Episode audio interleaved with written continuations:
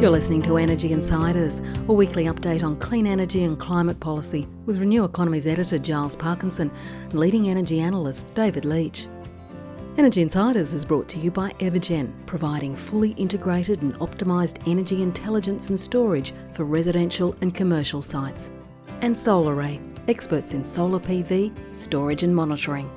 Hello and welcome to this latest episode of Energy Insiders. My name is Giles Parkinson. I'm the editor of Renew Economy, and joining me in slightly different circumstances is ITK analyst and Renew Economy contributor David Leitch. David, how are you and where are you? Giles, I'm well, thank you. And I trust all our listeners are enjoying the discussion about electricity. I'm currently stuck well out of office due to what's the equivalent of a war, but a bad thunderstorm, having taken out power in the, from my office for an indefinite time. Came through in 5 minutes, and I now know what it would be like to live in a war zone. But anyway, let's get back to our normal discussion. I think we've got you've done a fantastic interview this week, Giles, with one of the fathers of the discussion about renewable energy.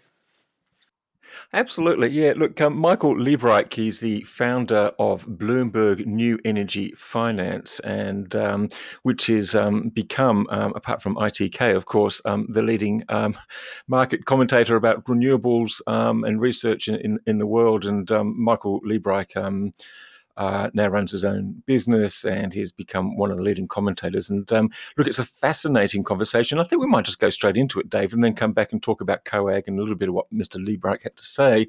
But I just talked to him earlier today about his recent visit to Australia. So he is the founder of Bloomberg New Energy Finance, Michael Liebreich. Michael Liebreich, thanks for joining Energy Insiders. Hello, it's a great pleasure to be with you.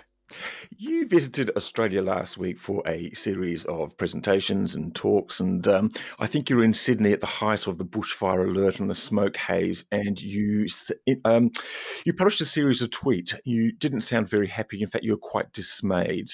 Explain to us why.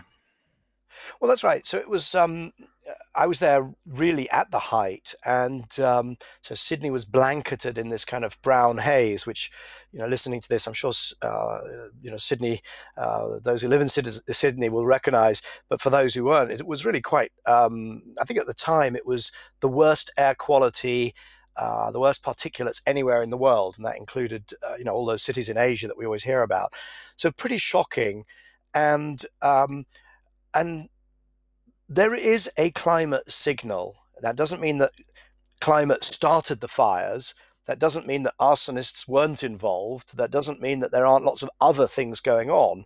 But there is a climate signal. And I was pretty shocked at the kind of complacency amongst the essentially the federal leadership that seemed to be just, you know, ignoring, dismissing the issues. And so, yes, I tweeted saying I thought this was actually shameful, and people are suffering, and, you know, I'm not, my suffering is nothing compared to people who, you know, who have to live through it, and maybe who've got respiratory disease or, you know, bringing up kids. So I thought it was pretty shameful, and I said so, which I usually don't when I'm visiting a country. I try and stay out of the politics. Two things about that. One, it actually triggered a remarkable response. I think you said it was the most responded to tweet or Twitter thread that you'd ever produced.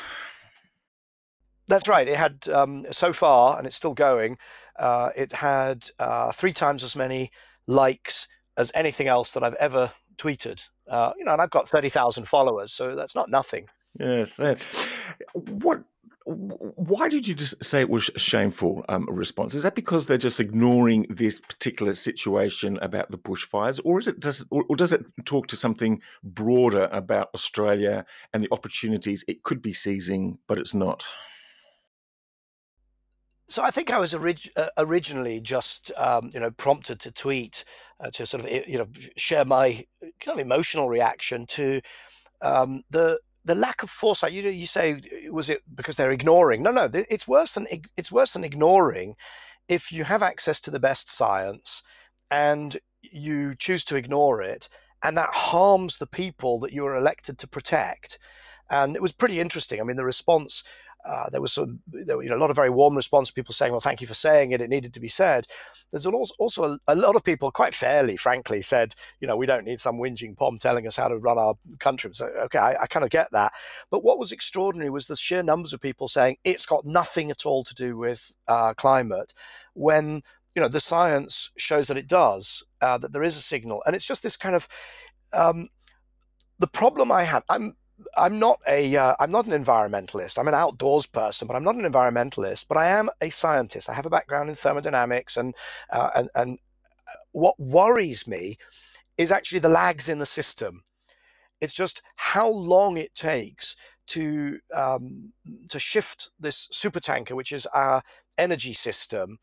And even if we shifted our energy system, how long it would then take for the CO2. I mean, you know, it has a dwell time in the atmosphere of hundreds, if not thousands of years. So there's these huge lags.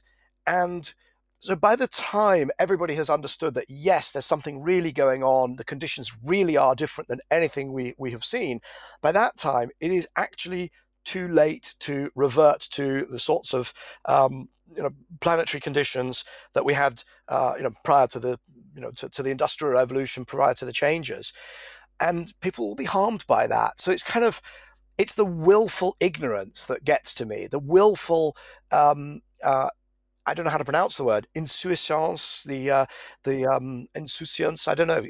Like I say, I can't pronounce it. But the willfulness of it, the callousness of it, when there are people losing their homes and there are people who are having their health harmed, and you turn against the science, and then tweet some stuff about how the cricketers are going to give us all a good time and it's all going to be fantastic.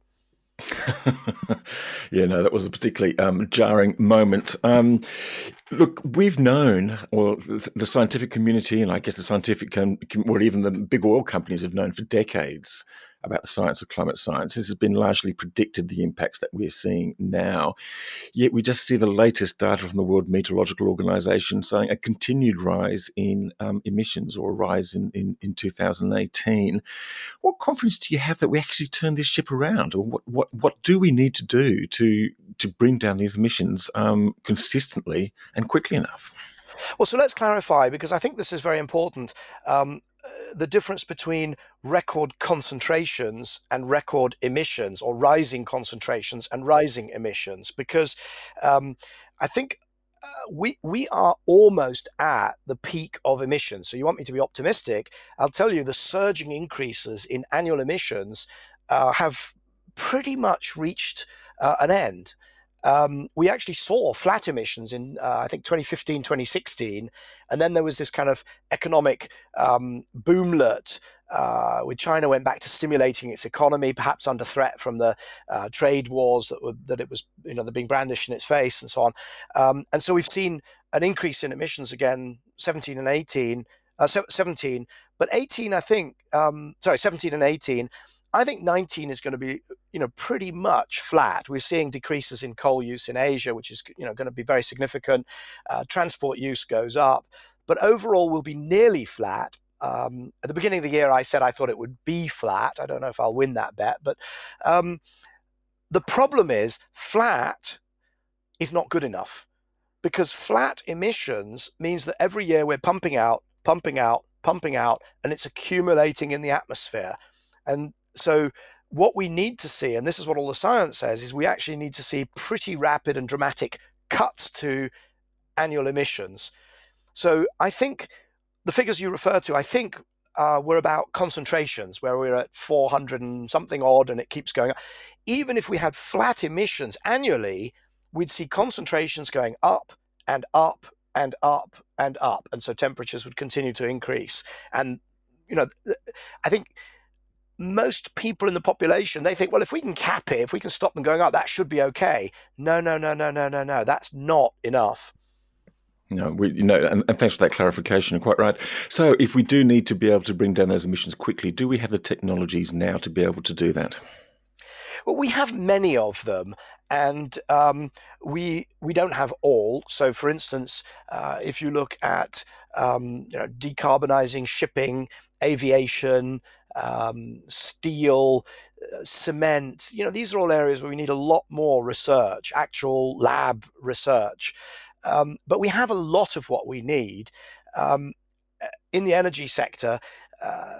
Do we have the power storage or the technologies to manage? So we've got very cheap wind, very cheap solar, but they are variable. There'll be times when there is no wind, no solar, and the technologies that will get us to 100%, we don't have fully developed right now. So we have high voltage DC. We could string cables around the world.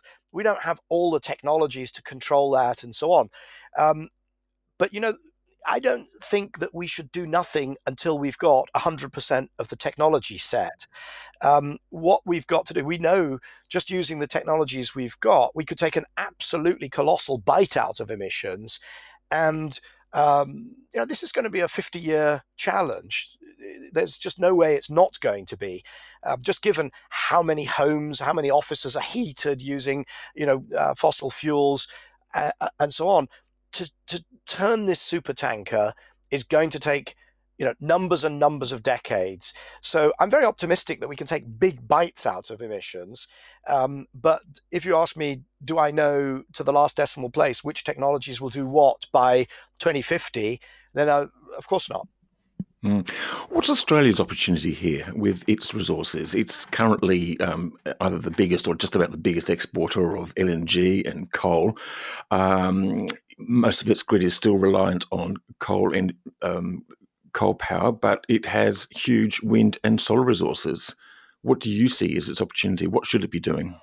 Well, so coal in this, you know, in any sort of world where the planetary boundaries are being respected, coal has no place unless it is, unless you're using carbon capture and storage, sequestration of some sort. We are already pretty much at peak coal. One of the things in response to my tweet that was quite extraordinary was how many Australians are unaware of the fact that coal demand in the world has peaked. And those countries where it is, so there's a bunch of countries where it's dropping, and then there are some countries where it's growing, but those are the countries with their own coal. So you're not going to be exporting coal to a China and India and Indonesia in 5 or 10 years when they are switching their energy system to cleaner, and the coal that they still use will be their own. And of course, then there's coking coal and so on, and steel, and then there's responses. You could say, well, we could use hydrogen to shift off that. So coal really, really a sunset. It's just a sunset industry. Gas will play a role. So Australia, good at gas, exporter of gas. There is a role, but the role of gas will be increasingly in providing flexibility, providing the backup, not providing the bulk energy that's required on the electricity system. And then it'll be in things like heating and industrial processes, but there too it'll be forced out because, frankly, energy efficiency or hydrogen or some other things will come in and be more cost competitive. So then you say, okay, so that's kind of coal and gas.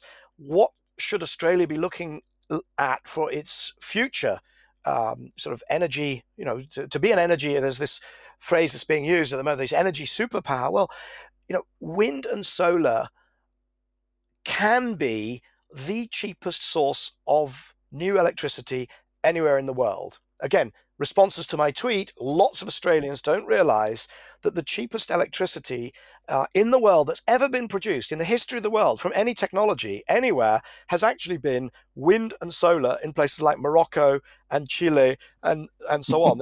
and it's just dirt cheap. And instead of saying, well, gosh, that's really interesting. We're quite good at wind. We're quite good at solar. And the lucky country, you've got hydro as well, which means that you've got a natural and cheap way of smoothing it all out. So if the world goes to needing energy-intensive products made with clean energy, that's got Australia success written all over it. And it's just extraordinary that you've got this country, which actually, if you sort of do an inventory, you've got cheap coal, you've got cheap gas, you've got cheap solar, you've got cheap wind, you've got cheap hydro, you've got cheap money because of your savings system, your supers, and you've got expensive electricity. I mean, it takes real skill. How did that happen? I want to know, because whatever it was, that you have to set out surely 20 years ago to actually produce that outcome, don't you? Well, I think they did actually. If you actually go back through the through what happened there, and particularly with the way that they gold-plated the grid and a whole bunch of other reasons, and set up sort of monopolies and duopolies. But anyway, won't get into that. I think it was you who coined the term base cost renewables, which is just basically is that right? Because we keep on hearing about base load, and I think you turn it around, sort of suggesting base cost renewables taking advantage of that cheap wind and solar. Can you explain a little bit about what that is? Sure. So the way that grids for 150 years used to be designed was base load and peak. So you've got variable demand, which in the historic times you couldn't affect at all. That was just demand. It was a given. People all came in, switched the telly on, switched the lights on, the water heaters came on when they wanted and so on. And so what you would do is you would say, right, the cheapest way to generate electricity is with a plant that just runs as close to 24/7 as possible, but then it can't manage the peaks. To make that really cheap, you don't have a plant that can follow the load. You have a plant that just runs flat out all the time, or at its design capacity all the time. That's base load. And then you have peakers, which manage the peak. They're more expensive to run, but they only run a few hours a day, and that's how you run it. What we've got now is that wind and solar are cheaper than baseload by a lot. So when you've got wind and solar that can come in unsubsidized at $20 per megawatt hour, and even using gas or coal is going to cost you 40, 60, 80. And if it's nuclear, I mean, we're talking 100 plus. Then what you want to do is use as much of that cheap resource as possible. Wherever you can use it, and you've got lots of space in Australia, you use the cheap wind and the cheap solar. And then you've got to say, well, that's great. That's a bit like going to the discount supermarket to buying all your toilet paper and all of your staples, but that's not going to kind of fill all of your household's needs. So then you have to go to the to the more expensive, to the cheese shop to get the cheese, to the to add in and kind of complete your household purchases. You go to specialty stores to fill things in. And in electricity terms, that says, right, we're going to get bulk, cheap wind and solar. And then we need to buy flexibility from specialists who can keep the lights on during the night, or if the wind drops. And those might be big interconnectors with other states, going long distance, so you get the law of large numbers. They could be batteries, but they can also be, and this is crucially important, they could be demand response. So cycling the demand up and down, refrigerators, just getting to start with the industrial users to actually reduce demand when the wind might be lower, or it might, and particularly obviously if it's when there's no solar power. And you've got some incredible resources there. I mean, you actually have aluminium smelters. And, that's a huge source of demand that can actually be cycled up and down, which is phenomenal. If you could run those when there's, midday when it's windy, and then cycle them down, when the sun goes in or when the wind drops, and that can be done. The technologies, exist for that. Then you start to put it all together. And what you're doing is you're running these base cost renewables, very cheap wind, very cheap solar, and then peak. Then you're having these flexibility technologies, and hydro is a great one as well. You've got hydro, use that. And so you blend and make the average cost actually should be lower than if you're doing the old school baseload and peak using fossil fuels. But of course, now you're zero carbon. It's fantastic. Where do you see this happening sort of first in the world? I mean, Australia, you say, has all these resources at hand, and you could probably point to some places like South Australia, which is the highest penetration of variable wind and solar in the world, averages well over 50% in the last year. In the last couple of months, it's actually been finally delivering that cheap electricity that you talk about. What's actually, given the resources that we have in Australia and listening to you, of the obvious possibilities, why do you think we don't seize those opportunities? What is it that's holding this transformation back in Australia? And I guess it's probably the same forces which are holding it back in the rest of the world. So there's nowhere in the world that's really nailing it. There's nowhere that you could say, you know, here we've got a heavily industrialized nation that has got it absolutely right, the right blend of renewables, the right blend of storage, the right shift in its industry and making demand flexible and so on. There's nobody. I mean, and you know, quite clearly, Germany, they have the Energiewende, the energy transition. They've made horrible mistakes along the way with that. Funnily enough, the place that's probably got it closest to right is the UK. And I think some of that was frankly quite accidental, where, you know, we used a carbon price floor. So the EU ETS, the European carbon pricing mechanism, kind of failed to produce a signal.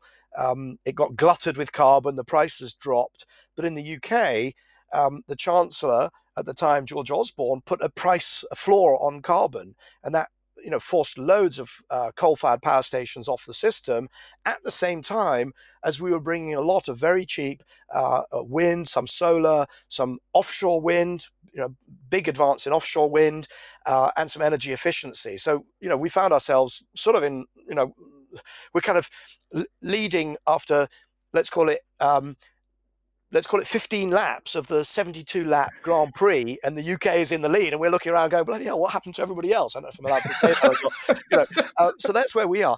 And I think, but when I look at Australia, I think, you know, you really ought to be able to come through by about lap 20, 25 and be out of sight by the end of the race, because you've got this cheap resource, you've got everything. And, you know, I want to mention, it's not just wind and solar and but, you know, you are already leaders in rooftop solar, literally the world leaders on a grand scale of distributed solar. And then you should be saying, right, how can we use, you know, our small amounts of our, you know, our brains and a little bit of pixie dust, you know, money. How do you manage that resource to really take the loads off grids or to use it flexibly? You know, how do we start to get those solar rooftops linked with batteries, linked with electric vehicles, linked with, I love the use of thermal storage. So make your hot water a week in advance and just keep it in an insulated tank, and then take the pressure off the grid or feed into the grid when the grid is short of power, you know, a week later. So how do you use all that resource flexibly? I think Australia can be a world champion at that. Industry is going to go to, if you want low cost green hydrogen, you would go to a place that's got lots of wind, lots of solar, that's got big, large scale storage like hydro and pumped hydro, and also interconnections. You know, you have overinvested in your interconnections, and that's a great, you know, that's a great asset, or it could be a great asset, because if you can run industrial process electrolysis at 70-80% capacity factor with $20 electricity, that's huge. It's a huge advantage. So you've got lots of things. And the final one I just want to mention also, this is going to require a lot of minerals and mining and metals. And it is extraordinary. The response to my tweet was all these people saying, well, it's never going to work because, you know, you need so many minerals and you need so much, you know, you're never going to get rid of mining. It's like, no, we're not. You know who's really good at mining? Let's see. Is there a country that's got very cheap renewable energy and is also really good at mining, and it's got a really low cost of capital? Let me think. Nope, sorry, can't think of one. Wake up, Australia, I think. Wake up. Do see the opportunities. You mentioned hydrogen, and last week at the COAG Energy Ministers meeting, the National Hydrogen Strategy was approved. There's some concern about the split between green hydrogen and brown hydrogen. I think in our discussion before this recording, we did talk about the sort of the varying costs, and I think it's a given that at the moment green hydrogen through electrolysis is more expensive than, say, brown hydrogen through steam reforming methods. But who out there in the world would be interested in taking hydrogen if it comes from brown coal and is, you know, got high emissions? And if it was to be low emissions and you had carbon capture and storage, then surely that would actually equal out the costs if it could be done. Okay, so just a few definitions. Maybe everybody knows these things, but green hydrogen is electrolysis using renewable electricity. Brown is using natural gas, steam methane reforming, and then there's this thing called blue hydrogen, which would be carbon capture on top of steam methane reforming. So again, it's zero carbon, but you've done it from natural gas. At the moment, the way the costs work is green, so renewable electrolysis, is the most expensive. The next one is blue, so you can be zero carbon, it's a bit cheaper, but you're using natural gas and having to capture the CO2. Then you've got brown hydrogen from natural gas, right? The problem you've got is it doesn't stop there, you've got natural gas. So a lot of industrial use was like, well, why would you use hydrogen from natural gas in any process that just requires heat, industrial heat? Well, why wouldn't you just use the gas? Because it's going to be cheaper than using the hydrogen in the first place. So that's where we are today. Now you roll the clock forwards. What you'll get is the green hydrogen will overtake the blue hydrogen, and then by about 2040 will overtake the brown. So now you've got two things. You've got natural gas and cheap green hydrogen. Unfortunately, the natural gas is still cheaper. So the green hydrogen will displace gas use in things like ammonia production, just naturally. You'll have to wait till 2040. It may happen by 2030 if we all kind of, sharpen our pencils and are very creative about financing and build vast scales straight off the bat and so on. So you'll go into ammonia, you'll go into hydrogen use in refining, which is another big use, but you won't ever get hydrogen into things like steel and cement and heating over and above gas without a carbon price. So the short answer to your question is, who will buy hydrogen to displace natural gas? The answer is people with carbon prices. Interesting. Michael, we probably have to wrap it up here, but I just thought my final question would be, are you, after saying all of this, are you an optimist or a pessimist in our future and cutting emissions? So I think the best way to answer that is Craig Venter, the chap who first to sequence the genome, or the first to claim that he was the first to sequence the genome, depending on your point of view. He said that I don't know if one should be optimistic or pessimistic. I do know that the optimists will get stuff done. And so quite certainly, I live by that. Maybe I'm an optimistic chap. And what I do see most of the most of the shocks, most of the surprises are actually potentially to the good. People are so pessimistic that actually, if I say, well, emissions could, if they're not flat in 2019, if they're not, down a little bit on 2018, if we're not at peak emissions, we will be soon. A lot of people are like, no, you can't say that. It's so terrible. And we're just really at peak emissions. I think that, and by the way, it doesn't matter if we translate that, let's translate that into temperatures. Whatever temperature, we're already at 0.8 centigrade higher than pre-industrial. There is already climate damage, right? There's already a signal that's perceived in, whether it's your bushfires or in accelerated melting of ice caps and damage to corals. We can see there's already a signal. And however bad it's going to get, it's going to be less bad if we optimistically take action, both on mitigation and on adaptation, protecting ourselves. So being optimistic and leaning in and doing stuff is very important. But to answer your question, I think there is, we're at 0.8 degrees centigrade. If you want 1.5 degrees, much as I would love to say, yeah, we can do this, let's all pull together, let's be optimistic and so on, I just think the inertia in the system is too high. I'm going to be honest, I don't think we can do that. The current trend we're on is towards about 3 degrees, 2.7. And I think we can do much better than that. I think we can bend the arc downwards. We can bend it really far with humans are smart. Engineers are smart. The money, we haven't talked about it. I haven't had time to talk about the amount of money out there that is now looking to be compatible with the planetary boundaries, with the 2 degrees and so on. It's enormous. We can do a huge amount. We can bend the arc downwards. I would guess we can get to maybe 2 degrees, but 1.5 degrees, I think If we try to bend that arc too quickly, we will then threaten the underpinnings of the economy, which is delivering also healthcare, pulling people out of poverty, helping people to come out of, that's 900 million people still don't have electricity at all. And so, if we try and go too fast, we're going to jeopardize their whole livelihoods and their life and their health. So, 2 degrees, I don't know, you tell me, is 2 degrees optimistic or is 2 degrees pessimistic? Yes, well, it just makes me wonder about how much smoke will be in Sydney next time you visit in the summer at 2 degrees, with more than double the temperature rise, and perhaps everything might have burned. But look, let's hope that we do actually take the optimistic point of view and do things and lean in, which, by the way, is one of the favourite phrases of our current Prime Minister. So perhaps he can lean in and start picking up some of these technologies. Michael Liebreich, I do thank you for joining Energy Insiders. I'd love to talk a lot longer, but we do have time limits, and thanks for joining us. Thank you very much. It's been a fabulous pleasure. And that was Michael Liebreich, the founder of Bloomberg New Energy Finance. David, a fascinating discussion. I really enjoyed it. I could have talked to him for another half an hour. I was like his simple explanations of energy matters. I was fascinated by his explanation of this concept of base cost renewables.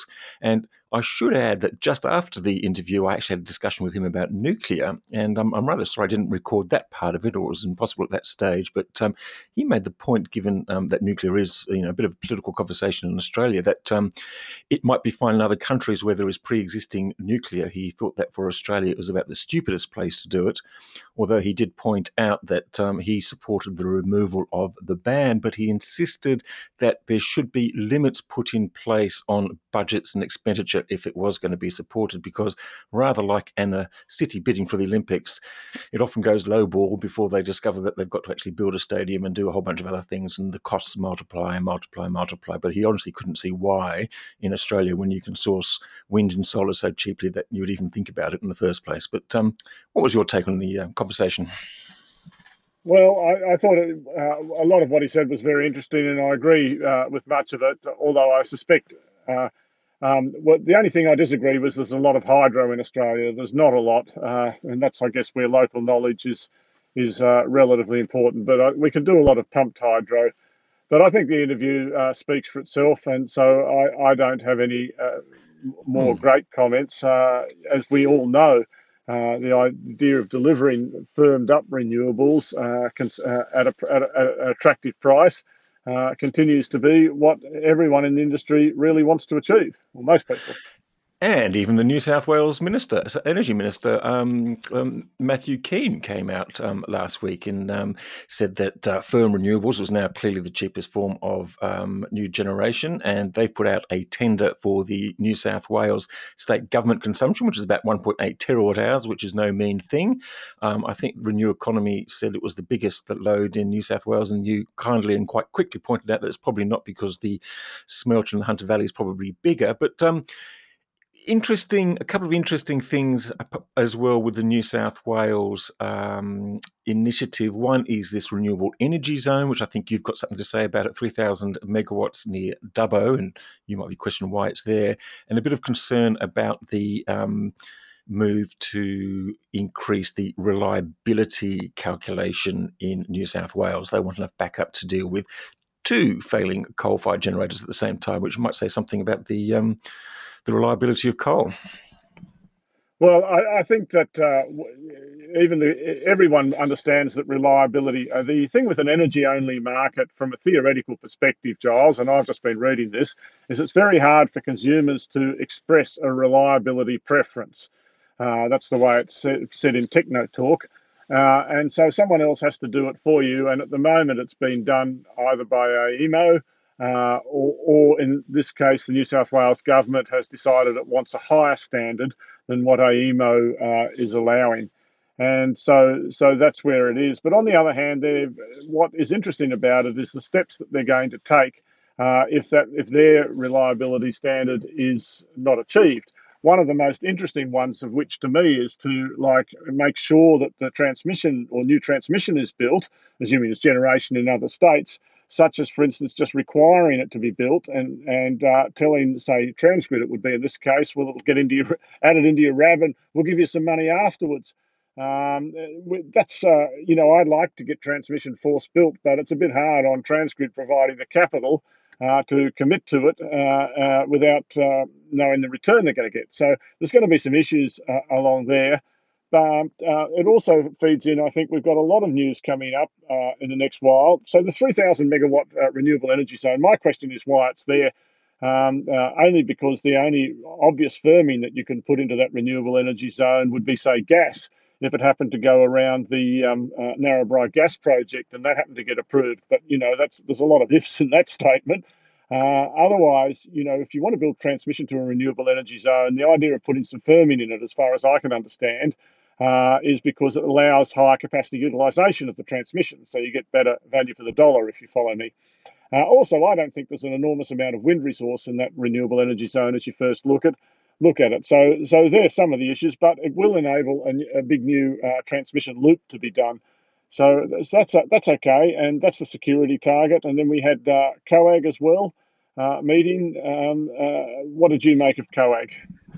Well, it seemed to me that, you know, given what the New South Wales government announced and what the Northern Territory government announced and what South Australia and Victoria are up to, the states are still going alone.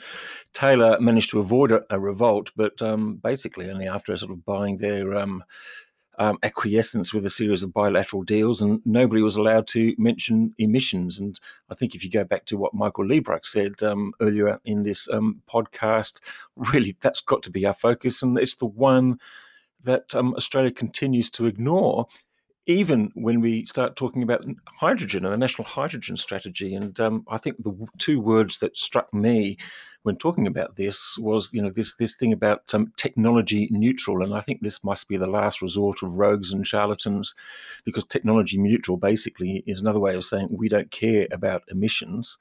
And that's right. That's right. You can't have technology neutral and decarbonise. I mean, well, you can, but you're relying on economics. And I think this is the big point. I don't think the New South Wales government policy is really going to cope with the closure of the coal power stations. You know, the pace at which that's going to happen.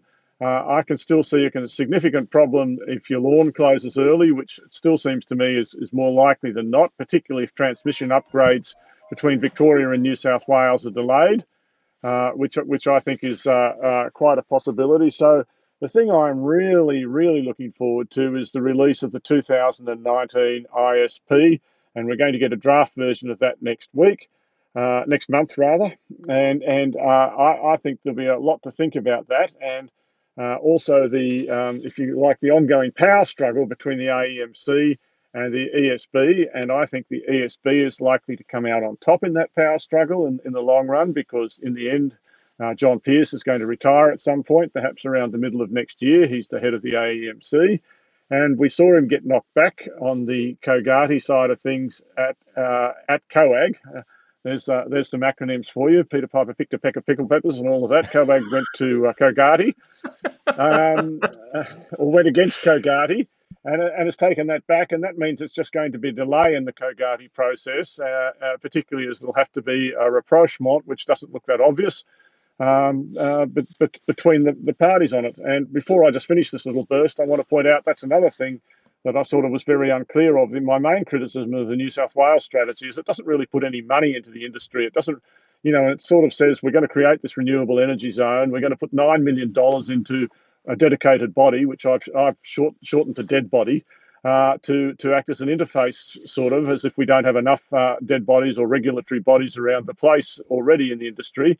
But it's going to ask the renewable generators that want to go there to pay for some of the transmission upgrades, which is just going to increase costs for those generators and make the whole process less likely to happen. And it doesn't provide any policy for how we're going to get more solar into the system.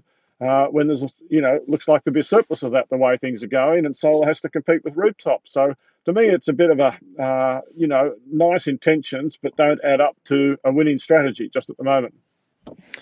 Well, it'll be interesting to see how that unfolds. And it's true over the next week and the next couple of weeks.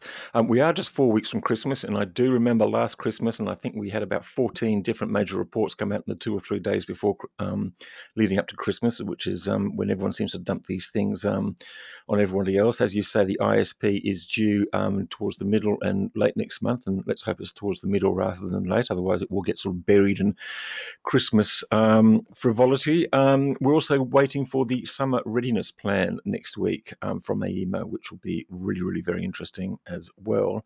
And no doubt a flurry of other reports and a question about the future of Angus Taylor.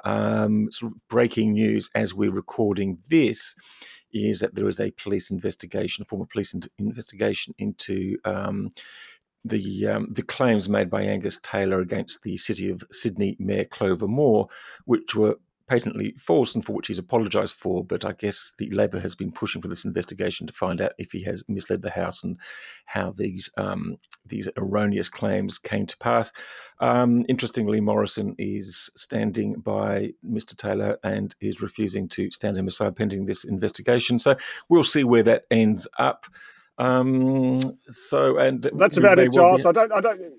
We shouldn't talk too long today, you and I, because it's a great interview with Michael, and we've got more stuff coming ourselves.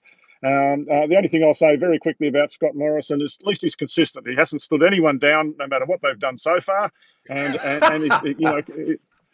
he's very consistent in that pattern. A man you can rely on. Now, well, there you go. Okay, well, look, thank you, David. Thank you, listeners. And thank you to our sponsors, Solaray Energy and Evergen. And I'd just like to point out that Evergen has actually sort of tipped itself into the crowdfunding market to raise $7 million for the advancement of their solar and battery and smart energy technology. So we wish all the best to them. And we'll be back again next week with another great interview. In fact, we've got a whole bunch lining up now. So we look forward to that. Bye for now. Energy Insiders was brought to you by Evergen, providing fully integrated and optimised energy intelligence and storage for residential and commercial sites. With technology developed in Australia with the CSIRO, Evergen customers can maximise the return on their sustainable energy investment. Visit evergen.com.au and take control of your energy bills. Energy Insiders is also sponsored by Solaray Energy, experts in solar PV, storage and monitoring. They're the smart choice for consumers and business. Visit solaray.com.au and secure your energy future today.